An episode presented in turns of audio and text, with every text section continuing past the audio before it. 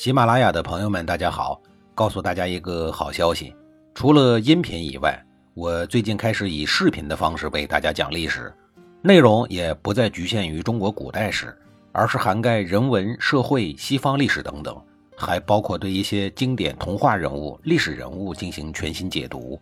欢迎大家在微信视频号里搜索“志明侃历史”，同志的志，光明的明，调侃的侃，历史故事的历史，我在视频里等你。上一集里，我说到了重耳被老婆狠狠地训了一顿，本以为光了膀子跪完搓衣板这事儿就过去了，没想到得知到两口子吵架的事儿以后，老丈人秦穆公又跑了过来和重耳做专题谈话。他先是好话说了一大通，先夸自己的女儿有才有德，紧跟着呢又遗憾地说自己的女儿之前嫁错了人，最后他又掏心窝子说。真是有点对不起你，重耳，把一个二婚女嫁给了你。最后，老奸巨猾的秦穆公把皮球踢给了重耳，说了一句：“公子有辱，寡人之罪也，唯命是听。”意思是说，你被我女儿训斥，哎呦，这可都怪我没有管教好。现在呢，一切就看公子你怎么决定了。重耳一听，有点窃喜了，准备回去就把怀莹给退回去。他心里想。这个新娘子之前是我侄子的老婆，而且她的妈妈还是我的姐姐，我怎么能娶她呢？可是他的话还没说出口，手下的一个兄弟就赶紧来劝说他了。这一位好话歹话说了一箩筐，后来还引用了炎黄二帝之黄帝的事迹。总之，最后得出了两个结论：一，虽然怀莹是您姐姐的女儿。可您和您姐姐毕竟不是同一个妈生的呀，这是可以在一起的。二，您和您侄子道不同啊，娶他抛弃的妻子，将来成就大业，这也是可以的呀。所谓事故娶妻，避其同姓，未乱灾也。云云，这一下子重耳就比较烦了，有烦恼就找舅舅。于是呢，他便去找跟了自己几十年的舅舅，想问问究竟该怎么办。毕竟是自家的外甥，舅舅说话就没那么委婉了。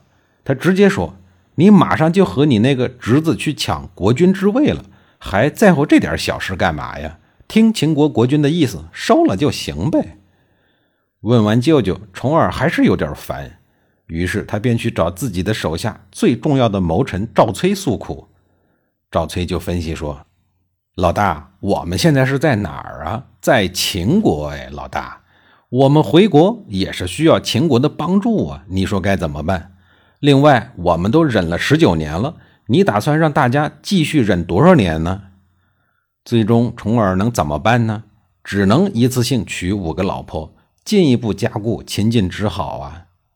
夫妻和好以后，怀莹难免委屈地替自个儿表功，说：“我爹还不是看中你将来能够成就大业，这才不惜工本来资助你。”你要是知好歹，我肯定会全力的帮助你。注意呀，这是一个十分重要的信息。各种条件都谈妥了，那就好办了。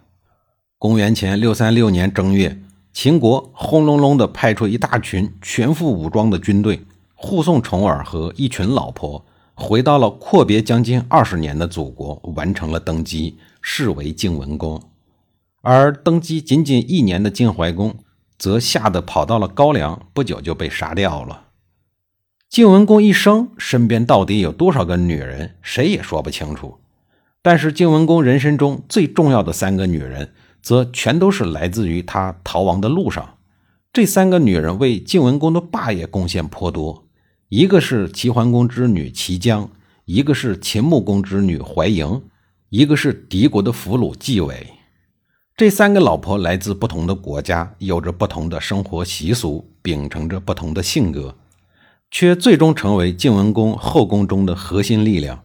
他们与晋文公之间的默契来自于患难相随。他们不同于晋国土生土长的宗室女子，他们更能够得到晋文公的认同和宠信。先来说一说纪伟，这个纪伟的地位是相对最卑微的。上一集里说了，她是敌国的俘虏，能够嫁给逃亡路上的重耳，可谓是其人生中最大的改变。不过纪伟不卑不亢，虽然与重耳相差将近三十岁，但却能超越年龄的限制，和重耳同志耳鬓厮磨，相亲相爱。当重耳被逼得离开敌国的时候，《左传》记录了重耳对纪伟许下的诺言，说：“等我二十五年，不来而后嫁。”或许对重耳而言，正是青春年少的纪伟燃起了重耳人生中的欲望与拼搏的斗志。这种爱情的力量，在任何时候都能给那一颗流亡的心带来一丝抚慰。而纪伟也对重耳许下了诺言，说：“今生君不来，此生不再嫁。”这俩人共同演绎了一场战乱纷飞年代的一场纯美爱情。纪伟在敌国苦等重耳将近二十年，终于等到重耳归国，成为了晋文公。随后是车马骑驾，大兵来迎。再说齐姜，这个齐姜在齐桓公的眼中也算是个美人。当重耳来到齐国，齐桓公便打算用这个美貌的女儿把重耳的心拴在齐国。但精灵非池中物，不久之后，面对齐国的衰败。跟随重耳的臣子们便苦劝重耳离开，可此时的重耳面对温柔富贵乡，多少存有留念。而这个齐姜竟然将夫君灌醉，随后命令随臣们用马车把重耳拉出了齐国的国门，逼得他离开。可以说，齐姜是主动把夫君送上了称王称霸的道路。最后一位是怀嬴，与重耳的婚姻绝对属于政治婚姻。秦穆公以此次联姻为理由，出军队帮重耳回国。从某种意义上说，怀嬴是重耳人生道路上最重要的人物。秦齐两国中晋文公一朝，虽然偶尔有各种小摩擦，但却并没有大的战役。这其中一定有怀嬴的功劳。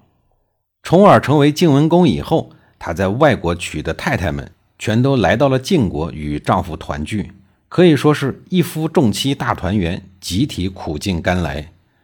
而纪伟、齐姜、怀嬴这三个重要女人对晋文公之忠诚，在后宫之中也有所体现。他们在晋文公的人生中都非常的重要，但却并没有因此发生争宠夺储的事情，反而是和睦相处，不像后世的宫斗剧，时刻充满了尔虞我诈。后宫的绝对稳定，才可能给予晋文公更多的时间征战四方、创立霸业。而那些年来一直不离不弃、始终陪伴在重耳身边的苦难兄弟们，也终于苦尽甘来。其中最有代表性的就是当年的赵崔，直接被封为上卿。说起赵崔，可能很多人不知道这个名字，但他的曾孙子就比较著名了，正是著名的赵氏孤儿。名字叫赵武，逃难大军里，除了赵崔这个响当当的人物苦尽甘来，还有两个人物也都留下了下文。下文我下一集里再给您详细的说。